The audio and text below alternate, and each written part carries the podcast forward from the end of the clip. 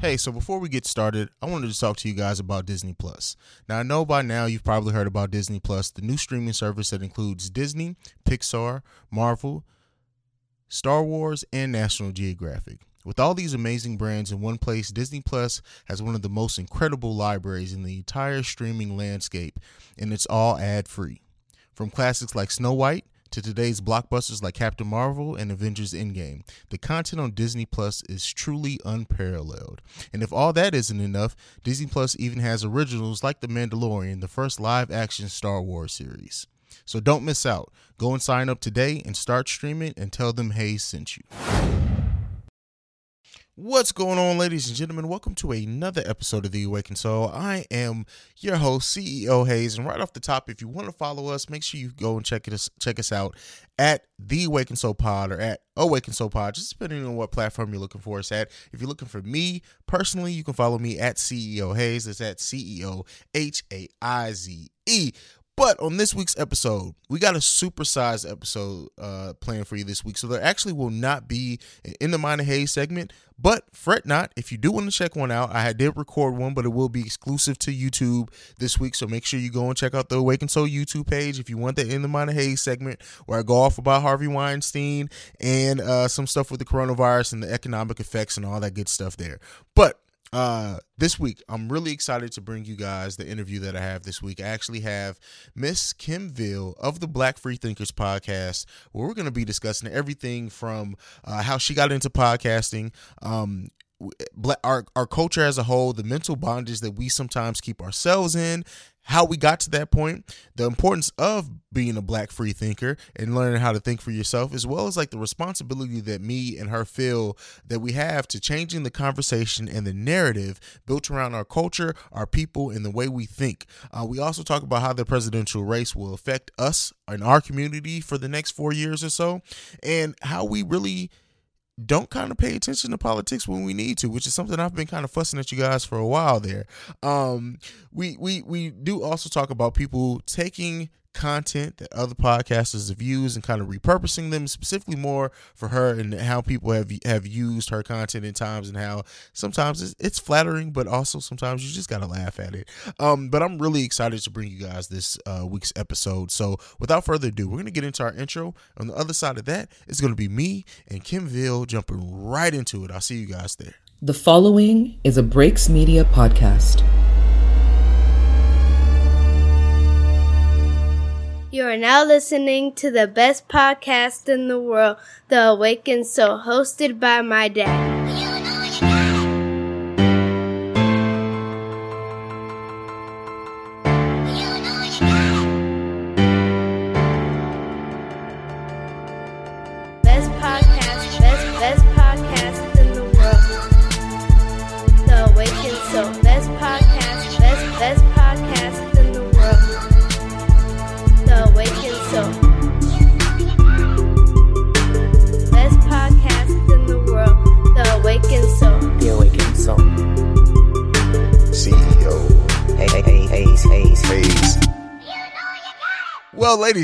Welcome to another episode of The Awakened Soul. And so I've been like on this stretch of having first time guests, and this is somebody that I've really, really been looking forward to. Uh, I sent out a tweet randomly uh, into the into the universe, and luckily uh, she responded. And so we have Miss Kim Veal from the Black Free Thinkers, and I am really excited for what we have planned for you guys. But, uh, ma'am, I'm going to give give the floor to you. How are you doing today?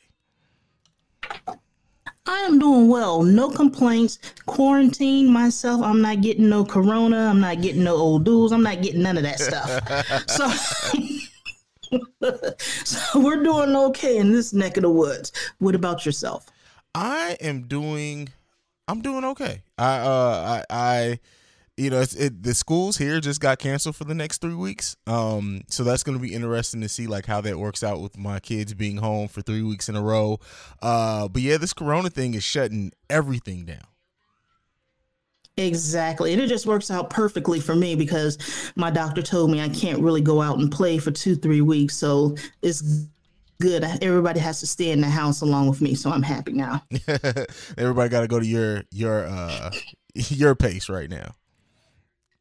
Right, right, right. Fair enough. What do, what do you make like? I, I, guess because we, even though it's not on our list to talk about, it, I, like this, all this Corona mm-hmm. mess. Like, what do you make of it, and what what are kind of your thoughts on it? Uh, I, I I've like been listening to like some conspiracy theories on it, but regardless of all that, like just the fact that everything is shutting down the way that it is, it's just it, it's crazy. Like how how wild this is getting. Exactly. You know, it, it tells us a lot of things. It tells us how we are not prepared as a society. It shows us how we have a kakistocracy in office.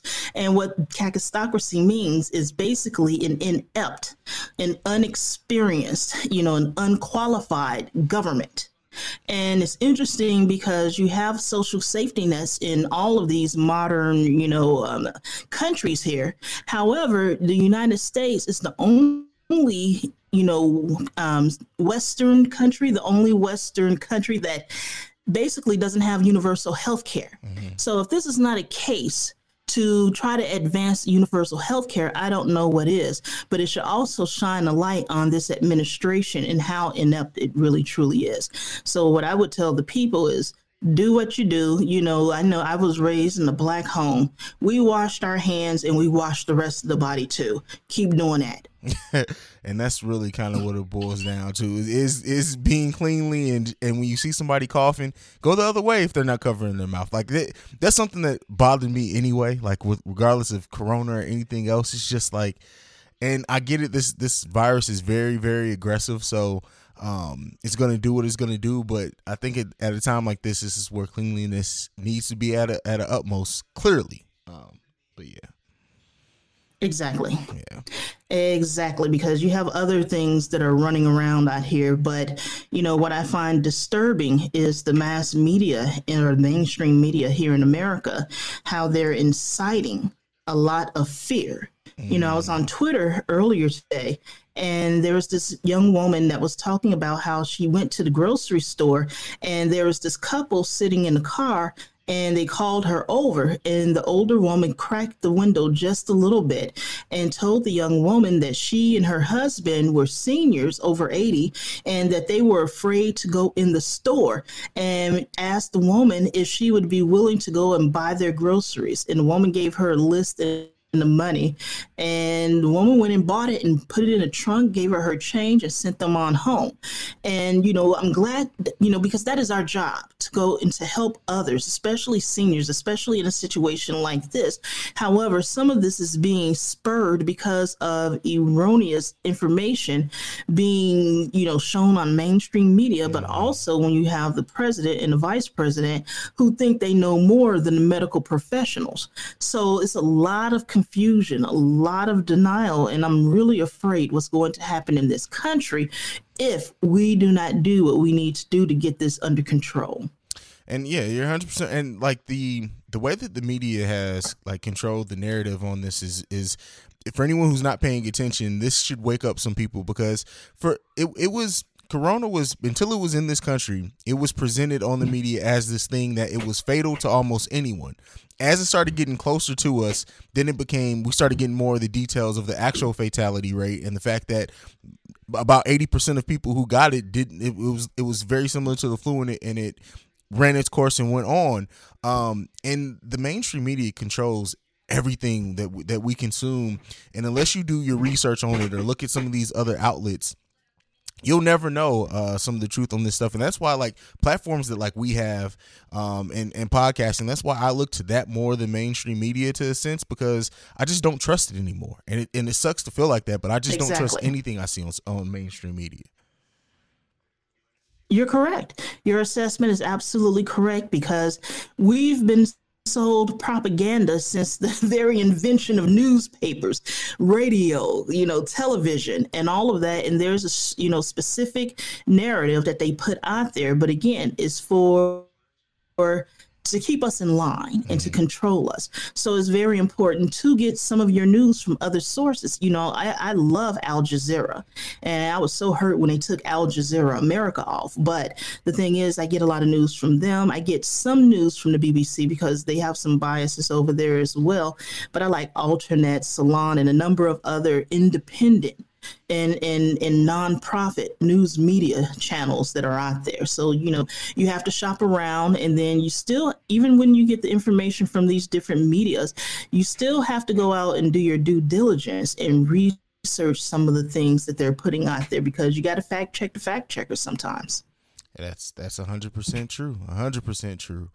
Um, well, let's let's get into our actual topics that we have today. I know we, we kind of hit people with Corona, but it's it's we needed to talk about it. Uh, if I didn't, people would have had questions. But I want to get into you uh, before we get into these other topics. And so, listening to your podcast, you can tell a you're passionate about it. B like you seems like you have a you care about the information that's out there and, and getting people the correct information. Now it's there it's up to them to disseminate it how they will and take it in how they will, but I love the way that you actually present it. So I want to ask you, what keeps you passionate about podcasting? Because this game isn't really rewarding uh very early on or, or for many of us at all. It's really you have to be kind of be passionate about it. So what keeps you passionate about it?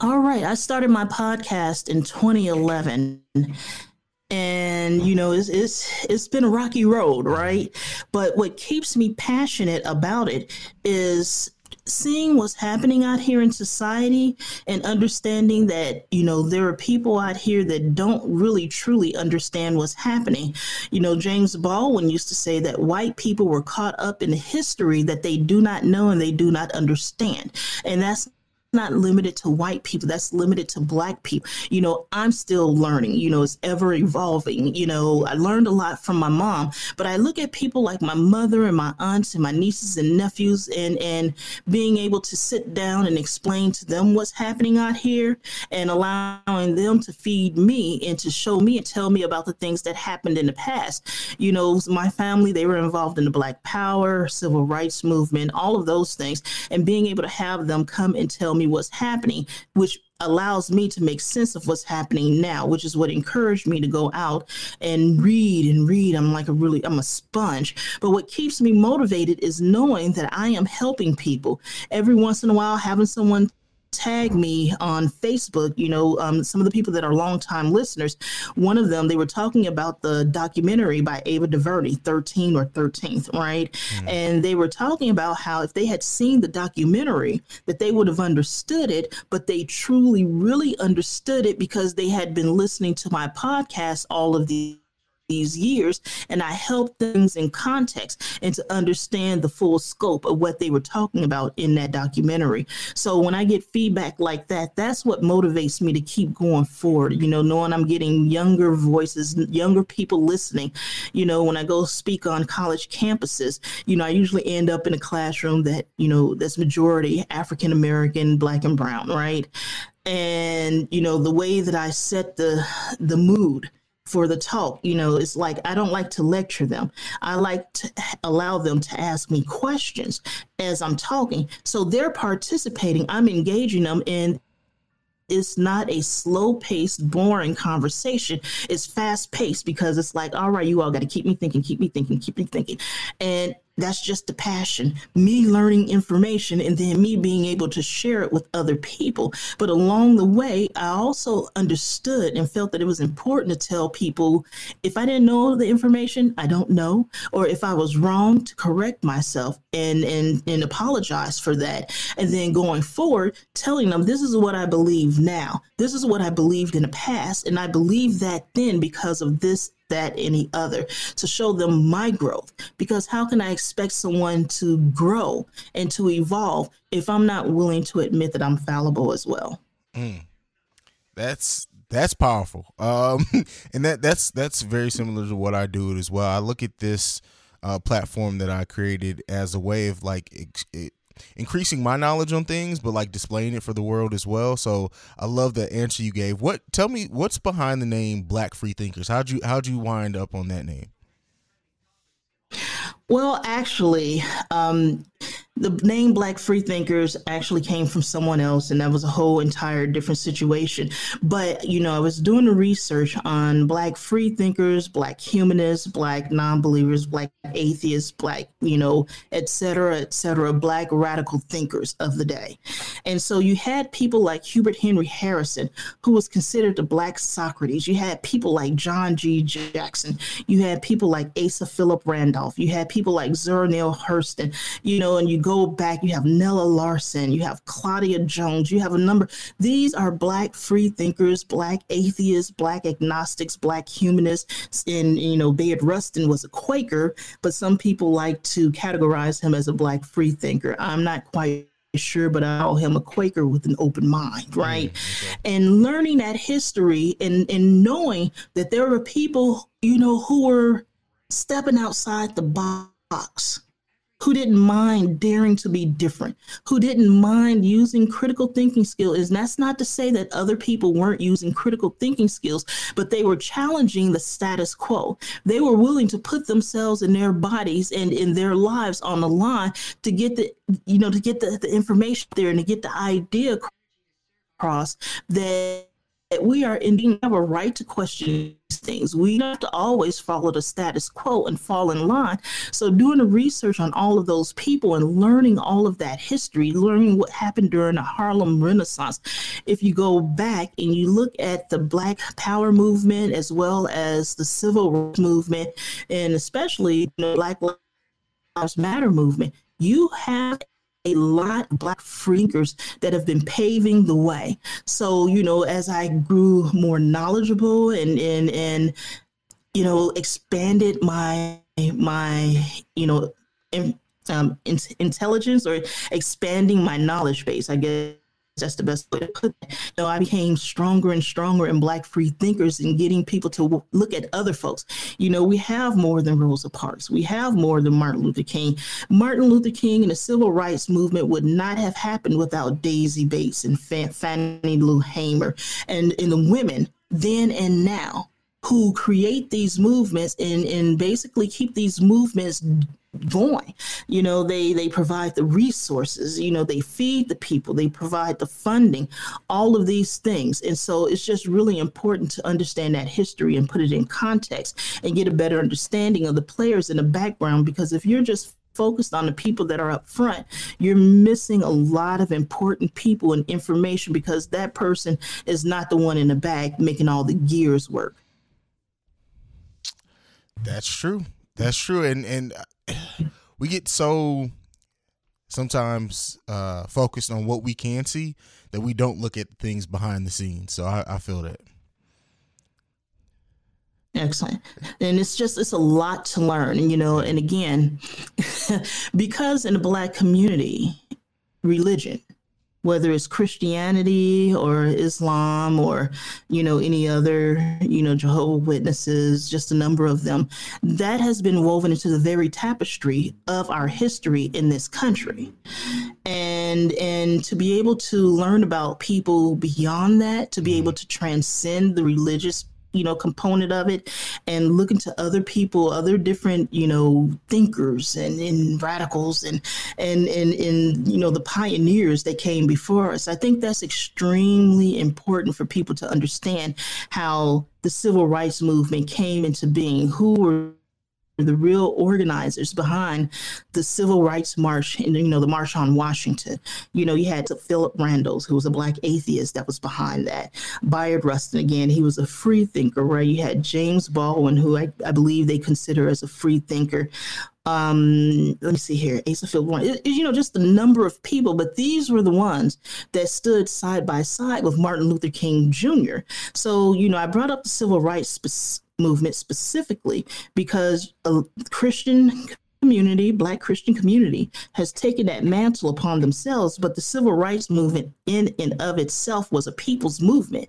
It was a more people secular based movement. But I like to say people's movement because I was corrected.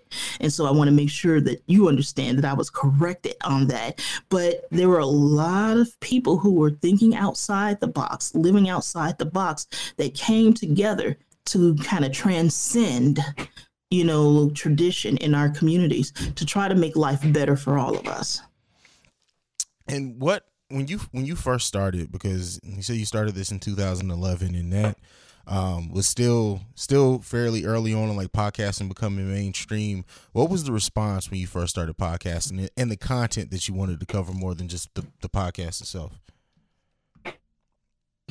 The response was, you know, it, it, took a little while, but there were some people that, you know, that were into it. I would say I have a cult following right now mm. because because you know I challenge people to think and to get people to think outside the box, right? And what I'm not trying to do is convert people or to pull them out of their comfort zone. What I'm trying to do is provide a soft place to land and information because that information is power.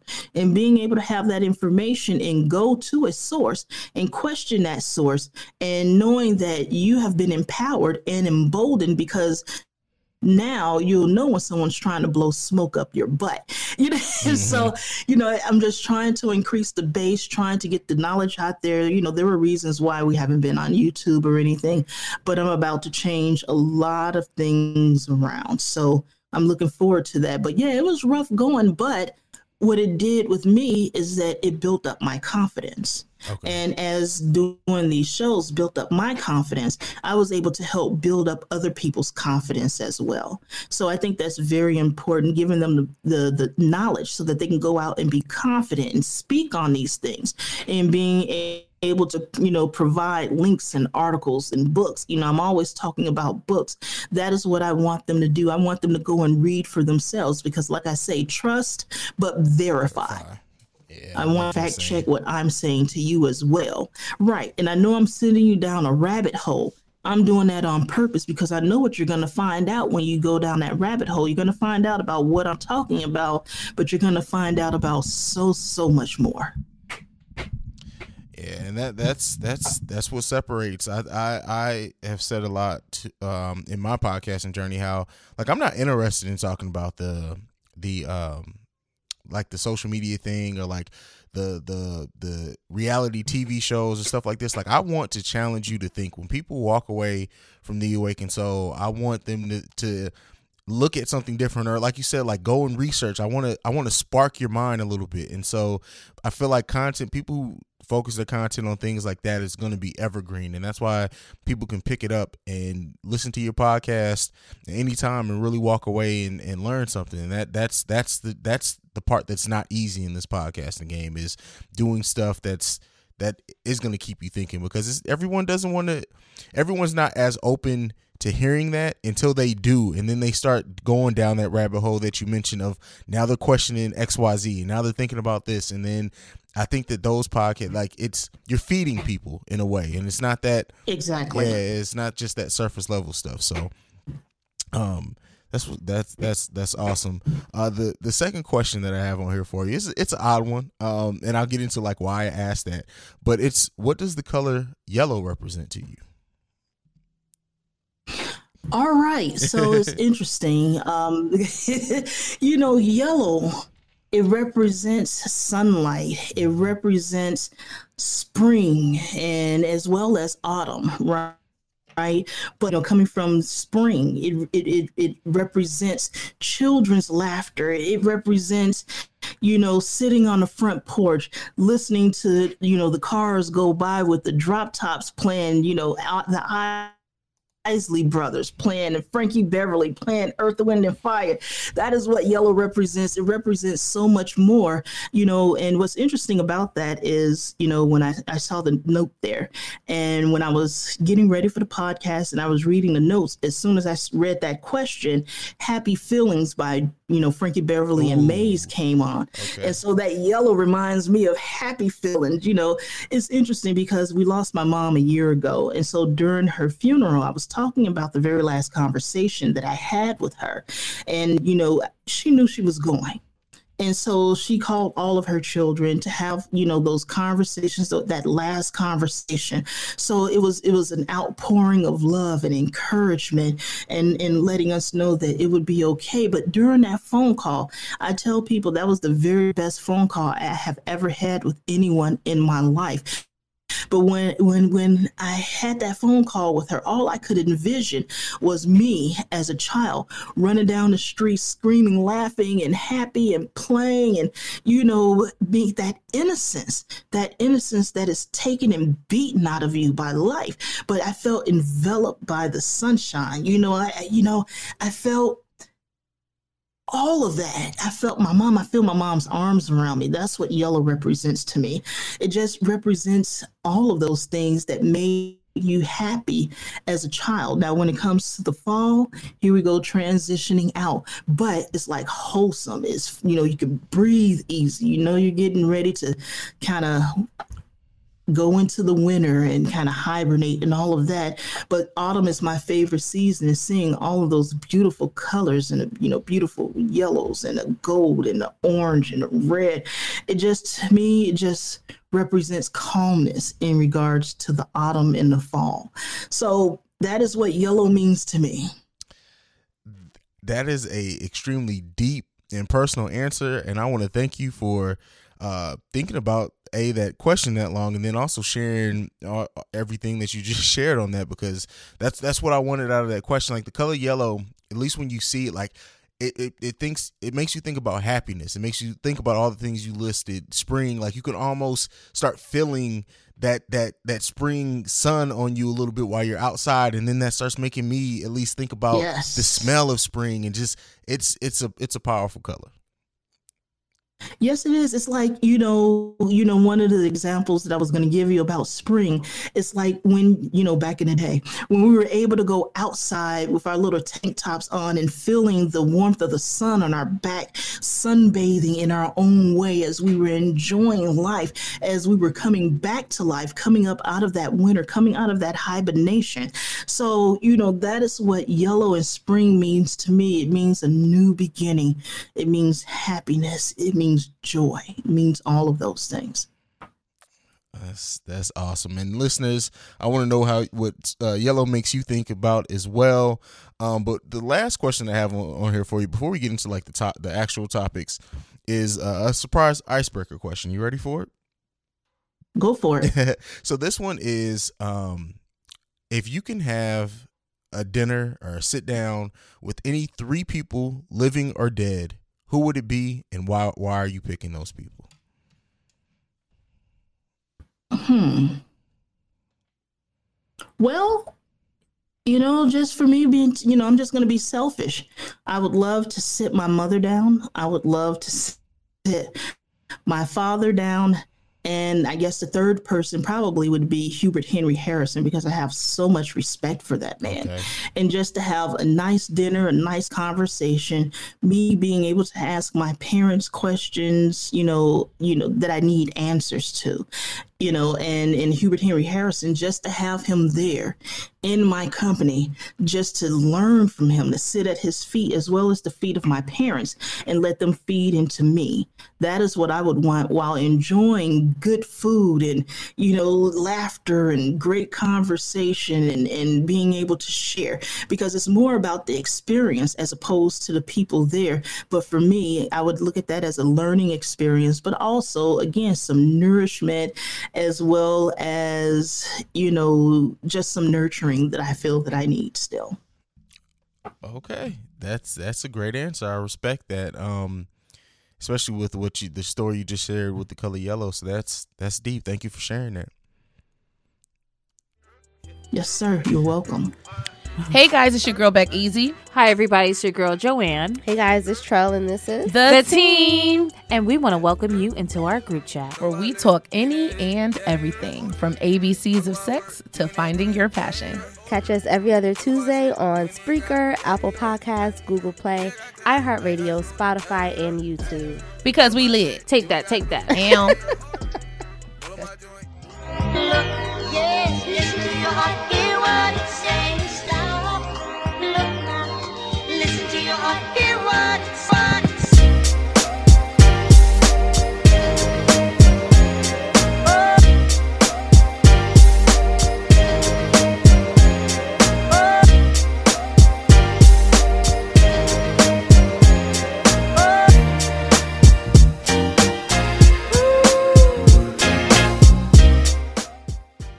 get into the topics for this week. And so I didn't I didn't take it easy. This is I, don't know exactly where this conversation is going to go, but I feel like these are some great starting off points for some good uh, conversation. So the first one that I have on here is as a culture, we don't always realize the mental bondage that we keep ourselves in.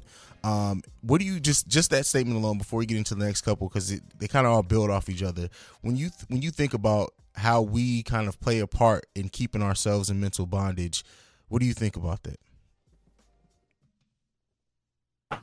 Well, in regards to us keeping ourselves in mental bondage, I look at that a number of different ways. You know, there are a lot of people out here who do not know the history because you have to remember they don't teach Black history in school. Mm-hmm for the most part, you know, with ex- with the exception of the few people that they've chosen, and you know, one particular, you know, MLK, but they choose to talk about him because they can misconstrue his words, but they don't tell you about the history of how much they hated him, but they loved him when he could no longer speak for himself. Same thing with Muhammad Ali and a number of other people. Um, you know, it's, it's knowledge that's not necessarily being shared. And sometimes that's why I point the finger at, you know, public intellectuals and academics, because they put a lot of this information in books. And I understand that and I respect that. But they write these books for each other and then get upset because the books aren't selling in, in, in mass like they would like.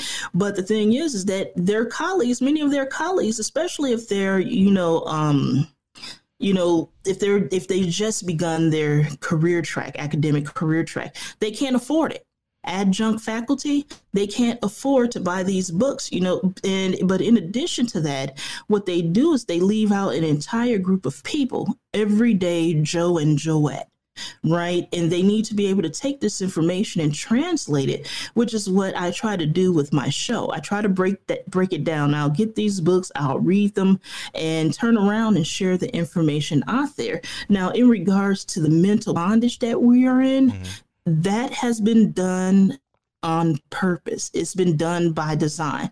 We have been trained to respond in certain ways, right? So when you get people like us that go out here and start teaching these the history, you know, it raises some flags. One of the very last things my mother told me was white people do not mind you knowing these things, but they do have a problem with you telling others about it and mm. sharing that information.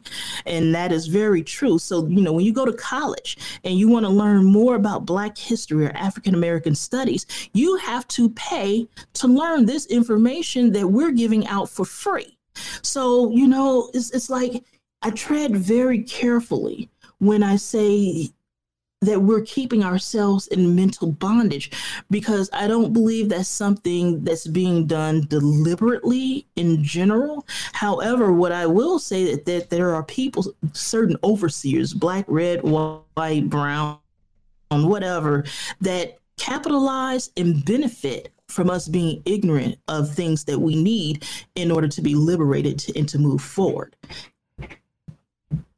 I 100% agree with that. I, I, I, and I think, like you said, you said that that's kind of been bred into us or, or taught to us, and I think that we, for so long, eh, that they try to keep information from us for one, uh, for for decades and decades, because if you can keep the black person ignorant to what's to what's really going on, then you you subjugate them, and that that was done purposely. And then when we do try to come out of that or we do organize and start teaching each other things um it's it's just it's, it feels like it's always something. So I, I agree with you. There's there's is a degree that we play play into um, our own mental bondages especially with certain people who just refuse to kind of wake up. But at the same time it's like we we have to fight through generations of a trauma for one. Like the generational trauma in the black community is is real and it's one that we don't talk exactly. about enough I, I, feel like. We don't talk about that generational trauma um, because we suffer from forms of ptsd that are almost ingrained to us at a genetic level just because of everything that we've been through. Um, and it, that it's hard. It's, it, it really is hard and like yes we have platforms that we use stuff like this like people like me and you we do try to teach and we do try to change the conversation or change the tone of things but at the same time it's like i don't know it it, it becomes difficult because we, we gotten so used to a certain way of doing things that a lot of people to throw that off or to you know, we have those people that are afraid to stand out because that that that notice also brings a lot of negativity from the outside world unfortunately because like, educated negro is the most powerful thing i truly feel. Like it's it's I, I hate to say it like that but it but it's true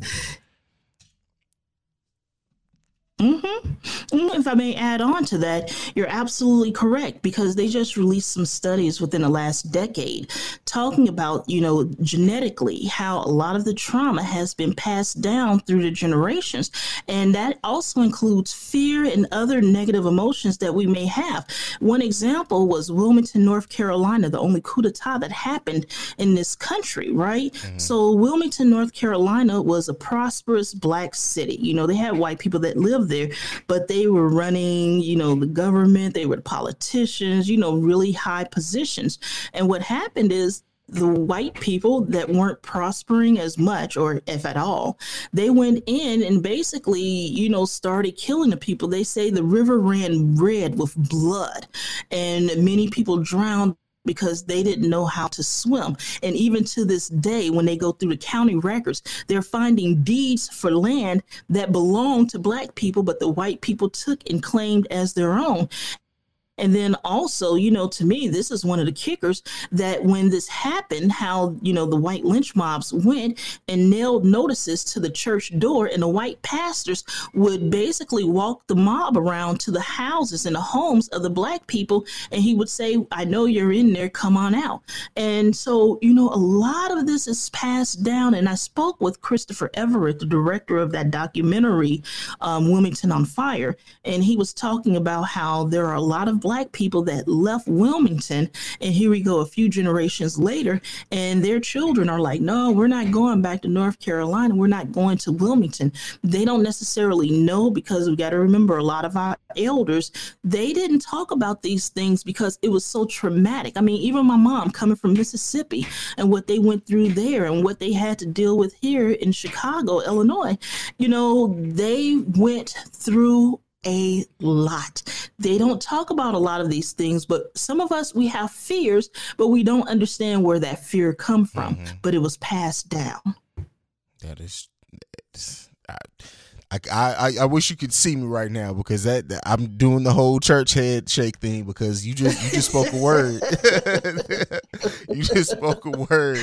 Um, and we've we've touched on a little bit just naturally throughout the conversation, but I'm gonna just ask the question um, so we can just talk about it a little bit more in depth. Like, what responsibility do you feel like me, you, people like us uh, that have f- platforms that are built around changing the conversation, what responsibility do we have to help educate our brethren and help to uplift and motivate um, our brothers and sisters as well? Being consistent, putting out good information, have a listening ear, you know, being available when you can. Because, you know, one thing that I've learned is, you know, there are always going to be a couple of people out there who are going to feel as though they're entitled to you and your time. So you have to learn how to set boundaries. Mm. But, you know, the responsibility that I feel that I have, you know, regarding the platform that I've built is putting more information out there, encouraging people, showing them that I'm fallible. I make mistakes. I get things wrong. It's okay. I laugh at myself. It's okay for you to laugh at yourself. And, you know, I have people that will ask questions or, you know, say, Kim, have you read this book? Have you seen this documentary? And then taking that information and bringing it back. But import more, more, most importantly, is current news and what's happening, and then taking them through the history as to how this came to be. Now, earlier we were talking about universal health care, how, you know, other civilized, you know, westernized country have social safety nets. And in order to help people to understand where this came from, you know, I talk about the New Deal and FDR and where all of that came from, and how even when they set up the social safety net, how it was designed to exclude Black and brown people. And I talk about the Dixiecrats and, and how all of that came to be. So not only do I feel a responsibility to address modern current issues, but I think it's a response my responsibility to go back and take them to the beginning of that and show them what's happening. And even with what's happening now, with them saying no, they don't want these programs, they're trying to push all of the um, you know, social safety net programs or entitlement programs off of the federal role and put them on the rolls of the church. And the church, in and of itself, does not have the infrastructure or the subject matter expertise needed to continue with these programs and to make them work successfully, which basically means they're going to be basically taken away you know it's just a matter of time. But you know i like to talk to about that and explain that to people and especially now the way that white people are changing the narrative and how they address white supremacy and racism in this country you know and some of them still define racism as one individual like not liking another individual. And that's why you know we're out here and we're talking about institutional racism systemic and stru- structural racism. Mm. but what they're doing is the way that they talk about racism in Europe is much different than how they talk about racism in this country. So, people, some of the white people in this country, especially the political elite, you know, the ruling class, they're changing. As you would um, say, you know, a more sophisticated conversation around racism without calling it racism and finding a way to shut the conversations down. You know, I think it's important that I contrast that and show people, okay, this is how they're talking about racism in France, and this is what they did. This is how they're talking about racism in Germany, and this is what they did. And I use those two as examples because not only in Germany, you know, they took away the rights of the biracial children, you know, the children of the Rhineland. And some of those children were killed in a Nazi concentration camps, you know, that people don't talk about that because blacks were killed in the Holocaust. One of the things that happened in France is that a lot of the black children and, and, and resident or citizens of France, they had their birthright taken away as well. So they were no longer able to claim France as their, you know, country of origin. So I just try to, you know, make it all make sense to people. And I think that's part of my responsibility and I and I 110 percent agree with that. I think that having the integrity in the message is one, um, but you you have to, in in what we do in this in this type of thing. Like I think for me, it's important that I keep pushing. Like I that I I I can't.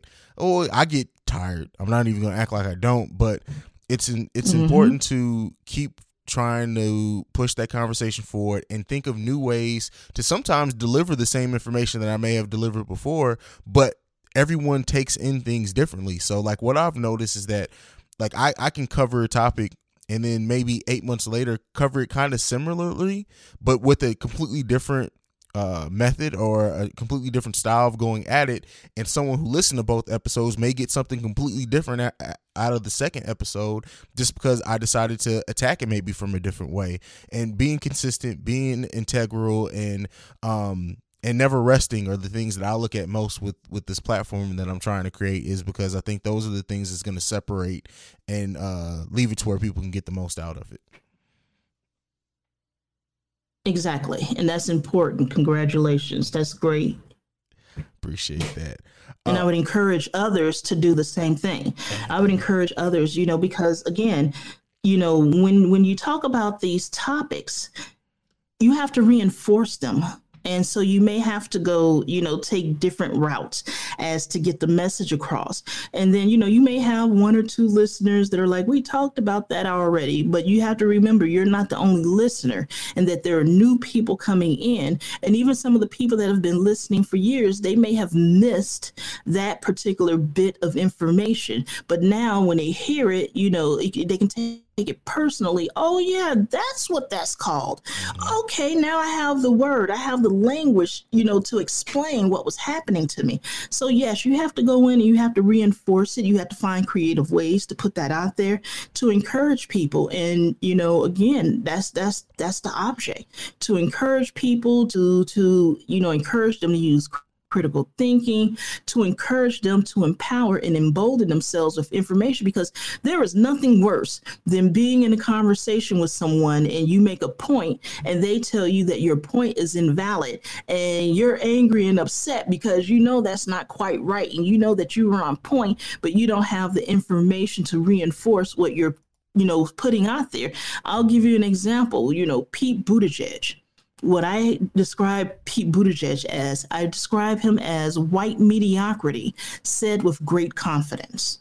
And Pete Buttigieg's attitude in that regard is symbolic of what I've dealt with with white people in corporate America and academia and all of that. You know, the majority of them are mediocre, mediocre at best mediocre.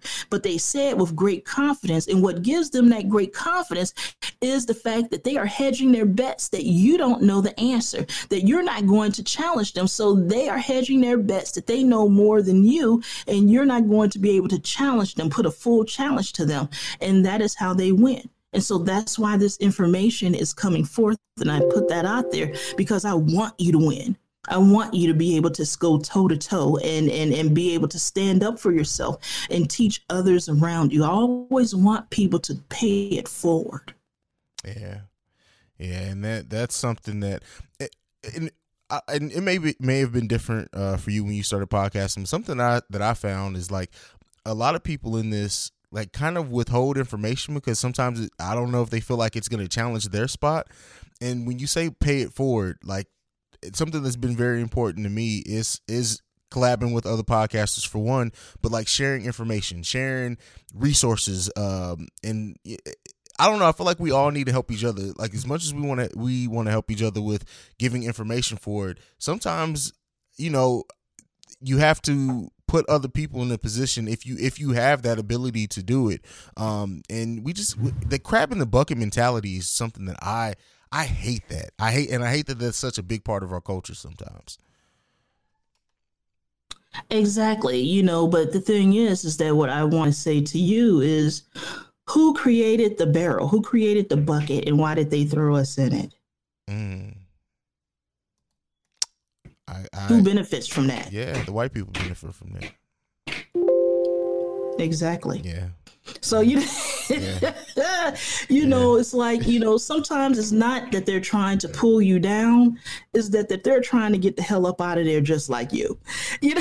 That is a fact. That is an absolute fact. so I guess it just it's a matter of perspective.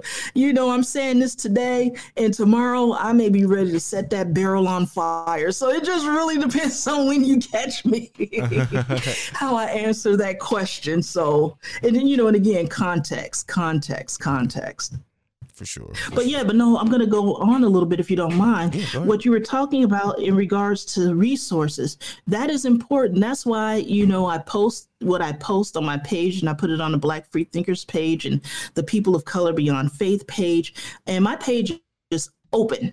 So, you know, I tell people you don't have to friend me to see what's on my page. Everything is open. You know, my personal stuff is just that personal and it won't be there. So, you you know, so but um, you know, sharing that knowledge, you know, encouraging people to read books, all of those things. You know, I've had people call me an intellectual snob, right? And call me what the hell ever you want to call me, but I'm making you think. And for some people, they don't want to do that. So if you don't want to think, then why are you talking to me? Why are you here? Mm-hmm. You know, it's, it's like, you know, I just don't understand. So, you know, it is what it is. And like I said, some people, you kind of have to break it down for them. And, you know, and, and again, I challenge them to go and do the research because, like I say, trust but verify. That's very important. Yeah, yeah. That, I, I heard that saying once before, and it's been something that stuck with me since. Because that, that once you hear trust but verify, it just it makes everything make sense. Because I can trust everything you have to say, but I got I got to see it for myself too. And uh, we we all should feel that way because what's the harm in it? We I, I live in a world now where I feel like almost everything and everyone has some type of agenda, whether it's positive agenda or a negative agenda. So I got to get behind it myself sometimes. So exactly. Yeah.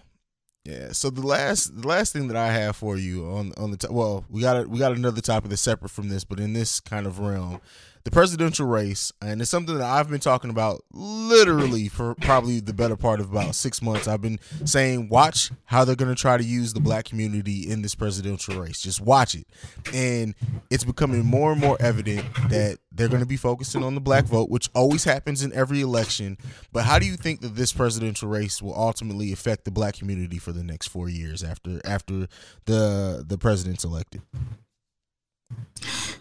All right. So before Trump was elected, you know, a few weeks before he won the general election, I stated that he was going to win. Mm-hmm. And I also stated that he was going to win a second term.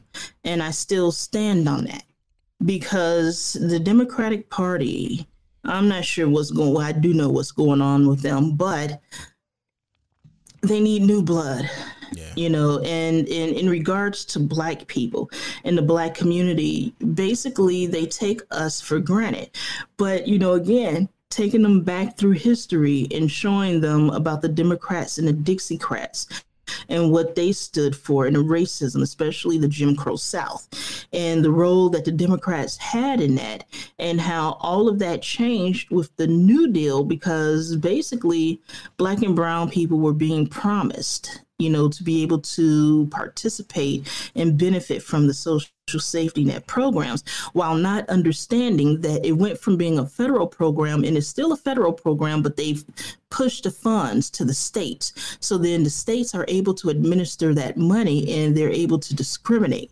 And that was done purposefully, and especially in the South. That is the only way the New Deal passed, is because he had to make a compromise with the Dixiecrats slash Democrats, right? Mm-hmm. So what's happening now in in America, this whole situation that we're dealing with with this particular election cycle you know i i've been enraged for years you know i used to be a black republican and I walked away from that. I consider myself an independent. However, I've you know I've voted for you know a number of Democratic um, candidates, right? But what's going to happen to us in the next four years? This is my opinion. Whether it's Trump in office or Joe Biden, I believe that we are in trouble Mm-hmm. The black community is in a lot of trouble. We've been backed up against the wall because, again, the Democratic Party has not followed through with many of the promises that they've made and many of the gains that we made in this country. While we may have made four steps forward, trust and believe we took 20 steps back. It's just that uh, not enough people were paying attention and recognizing it. And, you know, it's, it's, do I really want to go into the politics of this? So basically, you know, the gains that we made with the Black Power movement, the Civil Rights movement, that particular generation there, the baby boomers, they received, you know, um, in many cases, free education, free programs to help them, you know, just different things to help them build up some equity, whether it's you know educational equity or financial equity or what have you. But what was expected was that they would turn around and pay that forward to the next generations, right? So I guess that would be Generation X and the Millennials and the Gen Zers, right? Mm-hmm. But they didn't do that. And this is what we have now. And so in the next four years, I believe that it's going to be a lot harder because, you know, again, Donald Trump is in office. He's made racism okay again. I feel that black people need to make white people scared again to be, you know, outright racist. But the thing is, is that with the Democrats, I find them more dangerous than I do the Republicans. At least with the Republicans, you know what they're doing. Donald Trump tells you exactly what he's going to do and he proceeds to do it. At least you know what to expect. With many of the Democrats, they'll smile in your face, but as soon as you leave the room, they totally disregard anything that they they promised you they never intended on fulfilling those promises it's about keeping the ruling class intact now the way that I see this is you have, you know, a lot of these Democrats that are millionaires, multimillionaires. And as of late, they've been running to these billionaires, and the zillionaire class is on its way in. Jeff Bezos will be the first zillionaire, right? And what's happening is they don't realize that they've put themselves in a trick bag because they're relying on these billionaires to to finance their you know campaigns but in return because all of that is transactional. You know these billionaires are expecting something in return. What they're doing is they're putting themselves in a position whereas they won't even themselves be able to afford to run for office. And it's just a matter of time before you know they're thrown out of the room thrown out of not necessarily thrown out of the party but we'll just say put out the pasture and with the black community and black people, there's a lot coming our way, you know, and I've been saying for a while. I've been advising people to save their coins, you know, as much as they can, because we are in for a reckoning in this country. And capitalism is on its last legs, it's in its last stages. And and the way that Donald Trump has fostered and cultivated fear in this country only to be followed up by you know the democratic party also selling fear. People out here don't know what to do. They're afraid. They know we don't have the power. It's not that these white nationalists and, and alt-right and, and white supremacist groups you know are better than us. They're just more organized but yet they do still have more firepower. And this is not going to be easy for the black community you know, especially since we haven't recovered from 2007 and 2008 when 70% of the wealth was stolen from black and brown communities. We haven't been able to recover from that yet. That is true. Um we do how long how much longer just you like looking in pain how how long do you think it's going to take us to truly recover from that if it's even possible? At this point, I don't necessarily even believe that it's possible. Okay. And we're going to have to build and grow, as Elaine Brown from the Black Panther says. She says, build and grow. And that's what we need to do. And that's what we're going to have we're going to have to go back to the way it was whereas you know if one or two families on the block were in need it was the block's responsibility to make sure that Pookie and Ray Ray them ate as well. That Pookie and Ray Ray them got to class, got to school on time, and that you know if they were latchkey kids, you keep an eye on that house because you know the mama will be home in about an hour or 2 mm. You know what I mean? You get the telephone number, call all over there. What's one over there? You know, I'm gonna bring you some food. You know, we have some extra, so you don't have to turn on the stove. You know, and and we have to start doing it. We need to police our communities. You know, when I say police our communities, that's what I'm talking about as well. We used to give rent parties, you know, to make sure that people can pay their rent or pay their mortgages to keep us together. There was that adhesive that kept us as a community and we have to get back to that. I believe in individualism, but I also believe in collectivism because that is the only way we're going to get through this. Because with all of this individualism, all they're going to do is pick us off one by one. Say you can say that again. Matter of fact, say that 115 times because that's that. I ain't heard any any more truth than that. Um, yeah, yeah, okay. I feel that. I feel that. Is there anything left that you um want to talk about in in regards to that before we get into the very last topic?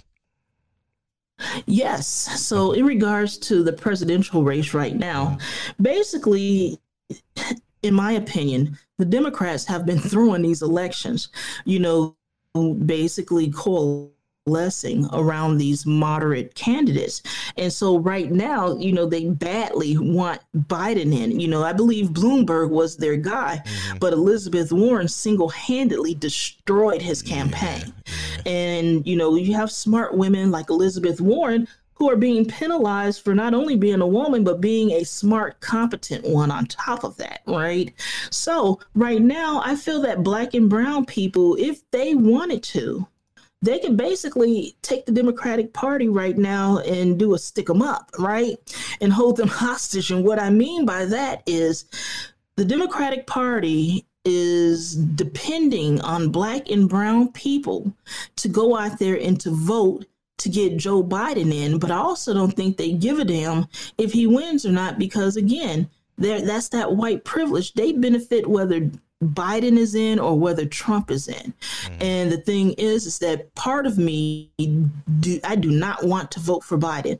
However, I do have a responsibility to working class, to you know the working poor and the middle class and poor black and brown people, poor people of color in this country. So I feel as though in this is a total turnaround on my stance, you know, a couple of months ago. But I feel that it's my responsibility to look out for those communities so that, you know, not to make it worse than it's going to be. You know, to try to be there. So I'm going to go ahead and vote for whoever they put. But if black and brown people really wanted to stick them up, we could because, you know, that's what's happening with the Sanders voters, which is one of the reasons why it seems as though Biden is is trying to be polite, if you will, that mm-hmm. polite politics, respectability politics thing going there, that he's trying in his own way, at least publicly, um, work with Bernie Sanders, not so much changing the Democratic platform, but you know, the little niceties and platitudes, right? Because without the Sanders voters, the Democratic Party will lose Michigan, Wisconsin, and Pennsylvania. And if they don't win Michigan, Wisconsin, and Pennsylvania, they lose the presidential seat. So again, you know, and and you know, we, we, we, we, we, we, people of color, we many of us do not realize how much power we have.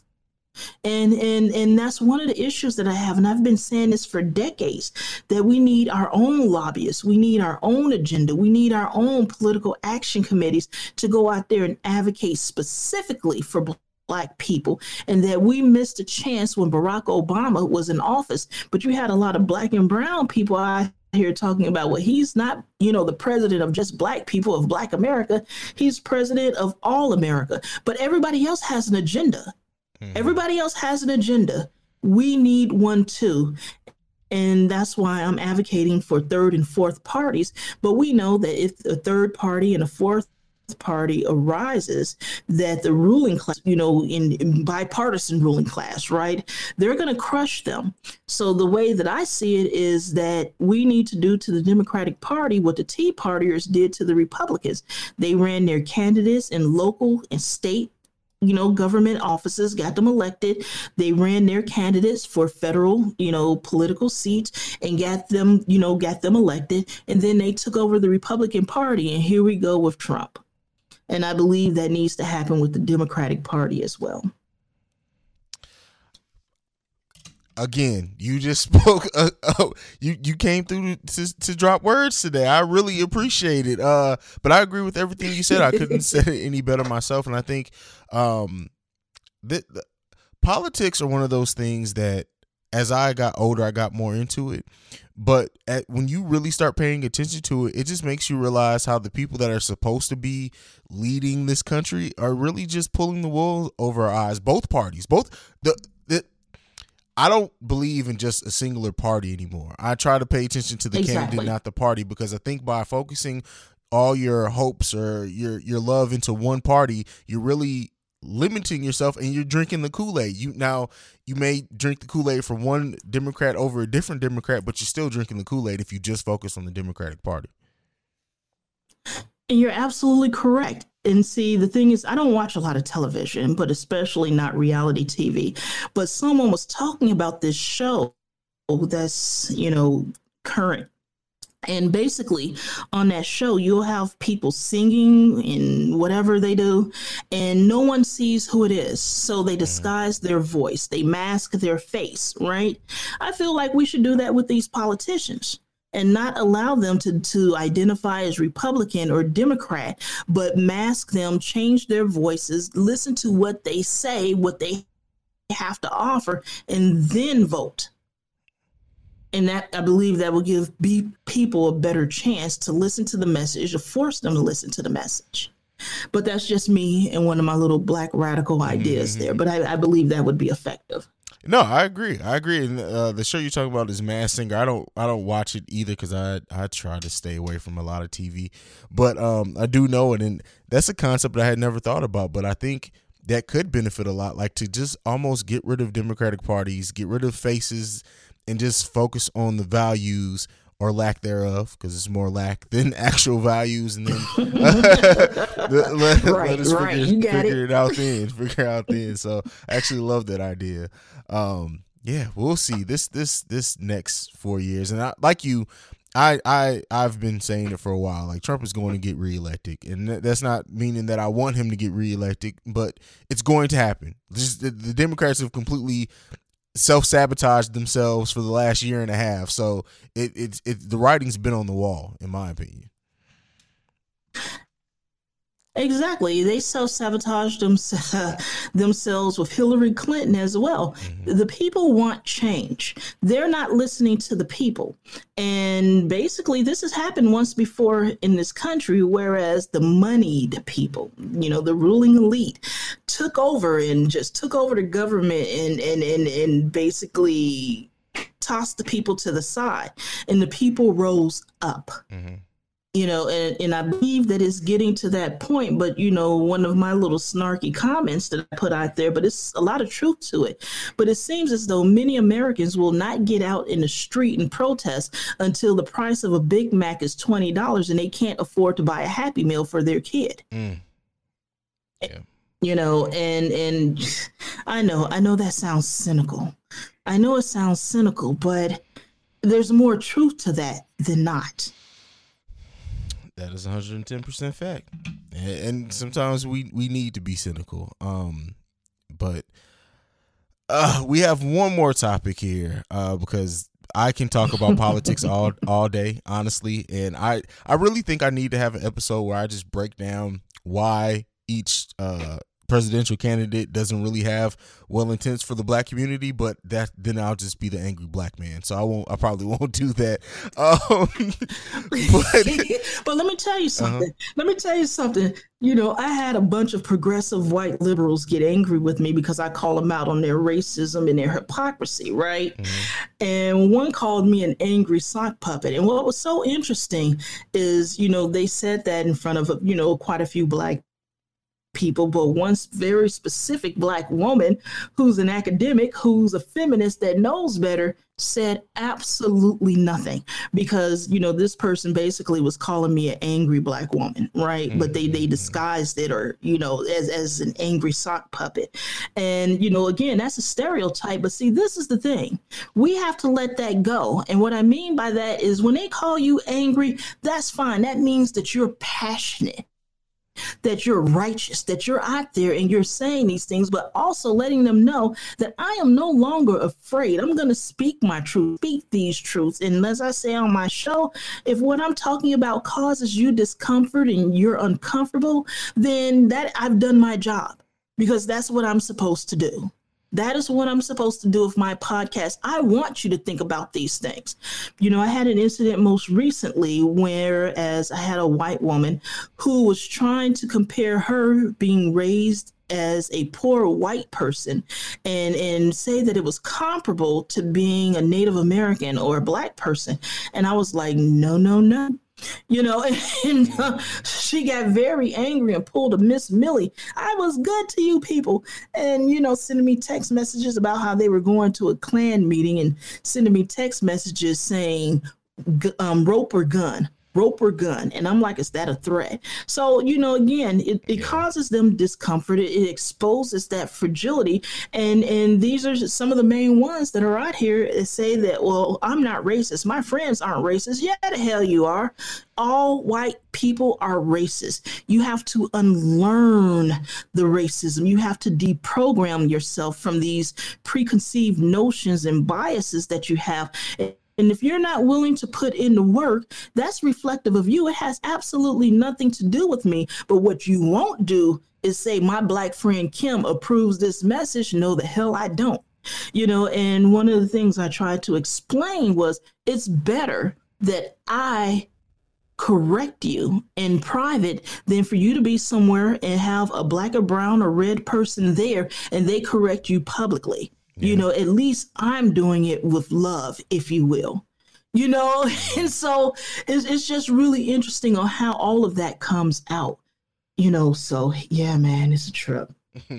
yeah, people people are a trip. But uh speaking about trips, the last topic that we have is definitely a trip. And it's not I don't I don't know if we're gonna have a lot to say on it, but I I heard did hear one of your one of your recent episodes, um you talk about people taking your content and and kind of regurgitating it in a different way. And then when you step away uh, and don't do it they kind of run out of content. So i want to ask you this question. Just just kind of end it and, and, and, just have uh, some fun conversation about it. But how do you feel when somebody does reuse your topics of content and then does it poorly on top of that? All right. So, you know, when I'm talking about people taking my content, you have different people out there. You know, and I've heard them using some of my talking points in in their talks. And you know, one of the issues that I have with it with some people is the fact that they have no type of originality, no type of ingenuity. So so what they do is they siphon and, and off of what you have. You know, they're mm-hmm. like leeches, right? But what you know really gets me is if there are some people out there that will troll you. And I know it's a couple of people out there trolling me with topics because it's like they have nothing to talk about. I go on a nine month vacation after we lost my mother. I didn't do a podcast for nine months. I had to heal because my mom and two of my aunts, we lost all three of them within the first 35 days of 2019. So we were shook. And I had to take that nine months off to kind of get it back together and and so it was a thing. But the thing is is that sometimes i'll go and listen to them try to how can i put it um reinterpret if you will, what I say, or retranslate it, or or put their own little spin on it. And sometimes it angers me because, you know, I talk about white supremacy. I talk talk about a myriad of different topics. But when I hear someone, you know, basically trying to redefine white supremacy and white privilege, you know, in one particular case with one particular person, you know, what they do is, you know, they center their white partner's feelings. So when they talk about it, they're walking around on eggshells and they don't really want to talk about these things, but they put it in such a way to make their white family and friends feel more comfortable. So, you know, basically, you know, when I talk about the community and white supremacy and how, you know, we need reparations and topics alongside of that, this person will turn around and do the same topic, but come in with the Booker T. Washington type of perspective saying that black people people need to bootstrap and all of that. And so I become incensed behind that because it's like when I'm on hiatus, you don't have anything to blog about, you don't have anything to podcast about. And then I show back up, and all of a sudden, everybody got something to talk about again. Mm-hmm, mm-hmm. You know, and so it's like redoing the topics. I don't have a problem with that because I know I inspire some people. So I, I don't want them to misunderstand what I'm saying. But I'm talking about specific people who wait for me to put information out there and then they go out there and teach it incorrectly. Yeah, that, that pisses me off. You know, so, Yeah, especially when so that was just one example of it. Yeah, especially like uh, the creatives that actually do put time in, in in planning out their content and coming out with the way that they that we deliver it, and then to see somebody just reuse it in a terrible way, it's like, look, you didn't even do the leg work. Like, come on, man, come on. That's how I feel about it, at least. But it's you know, it, they say imitation is a form of flattery, so I guess I got to take the good with the bad, right? Yeah, you got to take the good with the bad. But my thing is, is that you know, sometimes they will align their particular narrative so close to mine that there are some people that won't be able to differentiate between the two. Okay. And so it causes some confusion with some folks. And then some people will take part of my talking points and part of the other person's talking points, and that's fine. But then they come to me And I'm like, that is not what I said. You know, I just would encourage people to do better. And again, we're not going to agree on everything. And there are some people out there that do believe in bootstrapping. Pull yourself up by your bootstraps while, you know, they want to be pro black and have their little performative blackness. And, you know, I just got a whole bunch to add to that. But yeah, when I hear somebody reuse topics, for the most part, it really doesn't bother me. But when it's certain people and I know what they're doing, then yeah, you know, I just sit there and I just shake my head and I just move on. And then I make snarky comments on the next podcast and keep it moving. well, there you go. That- that's how that's how you deal with it. Um, there- yeah, I, I I love it. That that's you. You got you kind of got to take it just in stride because it's it's gonna happen, and you know it. It it, fortunately comes with the territory, um, and you got got to kind of just say prayers to those people who like you because I mean none of this content we we own, so I understand using it. But like when you don't have your own and you just wait for another podcaster or whoever else to do something so you can have content, it's just like look, you know, bottom feeders, I guess. But, Exactly. yeah. Exactly. Because I mean, you know, let's just say I, one of my podcasts that I did, it says, I am not your dot, dot, dot. So I put an ellipse there, right? Mm. And then you turn around and do a show the next week, I am not your Negro. Now, at least try to fool me. Damn. You know?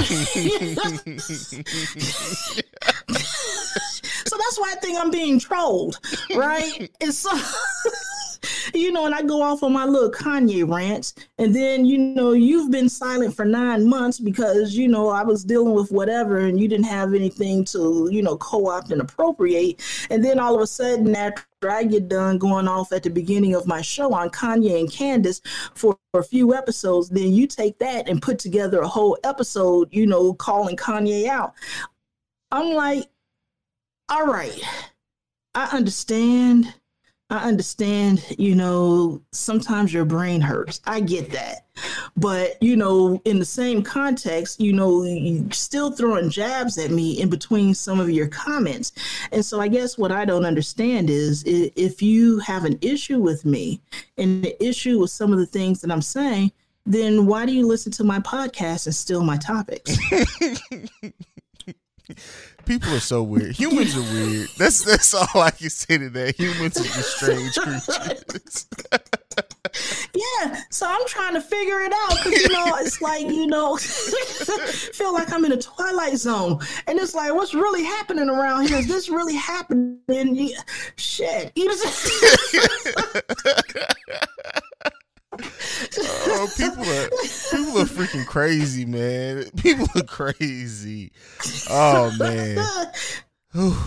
Oh yeah, so it's it's it's a trip, but you know, I encourage people, you know, I encourage them go out there. If you got to use my talking points, go ahead and use them. It's it's all good. You said about it, and I put the information out there freely. You know, and I don't post as much information as I used to because there were some people that were like, "Well, you know, you only post this." Well, I don't give a damn what Kim Kardashian is doing Yeah. that does not interest me you know um and, and i don't want to recapitulate you know a lot of what's happening on the news because i understand that major- the majority of it is propaganda. So i'm in back i'm sitting back on my own doing research trying to filter out my brain because i took some of the propaganda in. Why? Because some of it sounds really really viable and feasible. So you know i'm i'm working on that as well. But you know i'm putting in the work and that's the thing. And so it's, it's just really interesting. You know i've had some people get upset with me because i don't do very many talks and i also don't give very many interviews. And one of the reasons for that as far as the talks are concerned is because you know again they'll invite you out and then you walk in the room and it's a room filled with white people and in many cases old white people. And personally i feel as though these people have been around they help to craft some of the legislation and laws that, that are out there and the policies that benefit them and their children.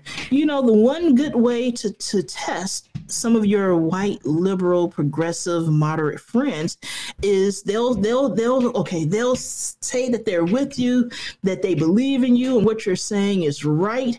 You know they may not like your method right?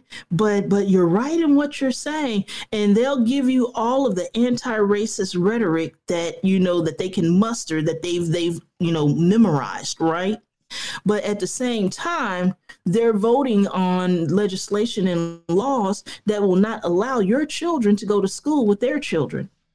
But they don't tell you about that. And that's why I like to bring up what Martin Luther King Jr. said in a letter from Birmingham when he talked specifically about white moderates. And that's one of the reasons why I don't have a lot of love or trust for the Democratic Party either, because it's true some of the very ones that you let in are the ones that turn around and end up destroying you. And that was one of the issues with some of the latest social movements that were out there, in particular with Black Lives Matter. You had a number number of white people who got angry and upset with them because Black Lives Matter would not allow white people to center themselves. They would not allow them to take the microphone to talk to the media as though they can explain a white, I mean, a black person's plight and a black person's problems better than a black person can. But what's unfortunate with that is that the mainstream media is reflective of mainstream America. They're going to take the the the, the white splained version, if you will, because it's more palatable to white people. White people have been trained to not listen to or believe black people, which is why we're in the position that we're in now. You know, you have people like Tim Wise and, and other folks of that particular, you know, um, group that are going out here and becoming multimillionaires and prospering from being anti-racist and in many cases not giving anything back nor acknowledging the black women's work that they are capitalizing on. While many of these black women have died destitute, have died because they didn't have health care, that have died because, you know, they, they couldn't have or maintain stable employment, especially in academia.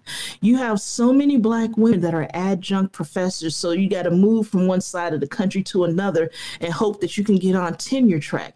But while you're an adjunct, you know, they're paying you like $3,000 per class per semester. Mm. So if you get three classes, that's $9,000 per semester who can live on that? Yeah. So you know when you when we go back and we look at that, some of them have you know link, you know they apply for public aid and all of these things, but then you have you know these these folks out here saying, well, we don't understand. You you're just a mooch. No, they're not a mooch. They're not being paid. And what I find scary about that is these are the people that are teaching you know this next generation that are teaching these you know up and coming academics and intellectuals, but yet you're starving them out. So, you know, and I can go on about that. So sorry about that. Oh no, you're fine. you're fine. You're fine. Um, well, we gave them a lot to chew on, a lot to think about. Now, hopefully, anyone who listens to this podcast walks away with, you know, wanting to know more, wanting to check out both of our platforms if they haven't already, if they're not familiar with you. But for those people who aren't, go ahead and give them your social media, uh, any parting words, any ideas that you want to have, but definitely leave them your social media. Excellent. You can find my page on Facebook. So facebook.com slash black free thinkers. You spell it out. B L A C K R E E T H I N K E R S. We also have People of Color Beyond Faith on Facebook. You can find my Twitter handle, Black Free Thinkers. I'm out there, Black Free Thinkers with an S because there's one out there without the S. Mhm. That's not me. And so, so um, you know, and and you know, we we're just out there. You know, if you want to catch the podcast, you can catch us on iTunes, Google Play, and I'm about to make some changes.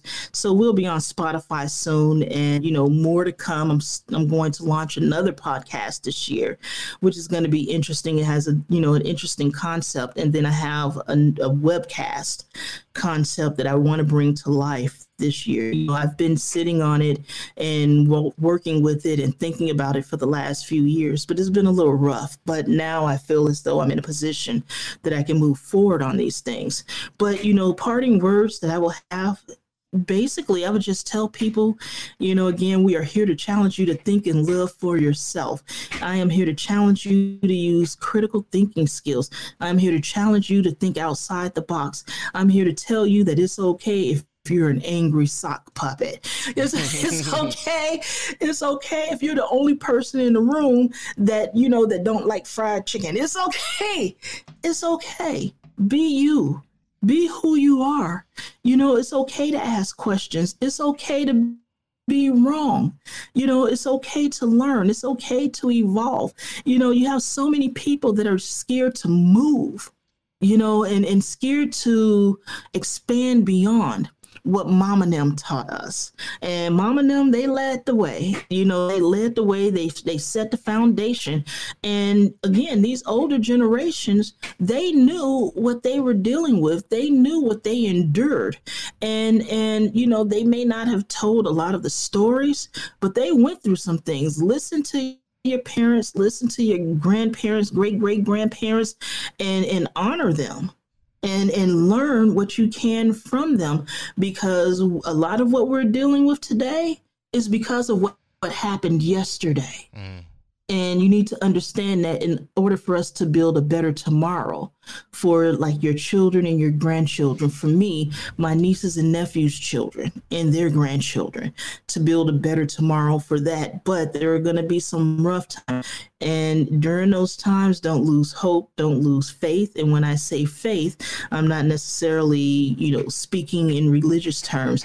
I'm just saying faith at the fact that it's, it's, it's a brighter day coming it's a brighter day coming. But before we can get to those brighter, better days, we're going to have to go through some turbulence and some hard times, but we'll come through. Just stand strong. And I agree once again with you've left me speechless a few times on this episode, but I agree with every last word you just said. And so, uh, signing off, uh, you guys know where you can follow me. You can follow me at CEO Haize personally, and you can follow the podcast at Awaken Soul Pod or at the Awaken Soul Podcast, just depending on what platform you're looking for So on. This has been another episode, and we're out.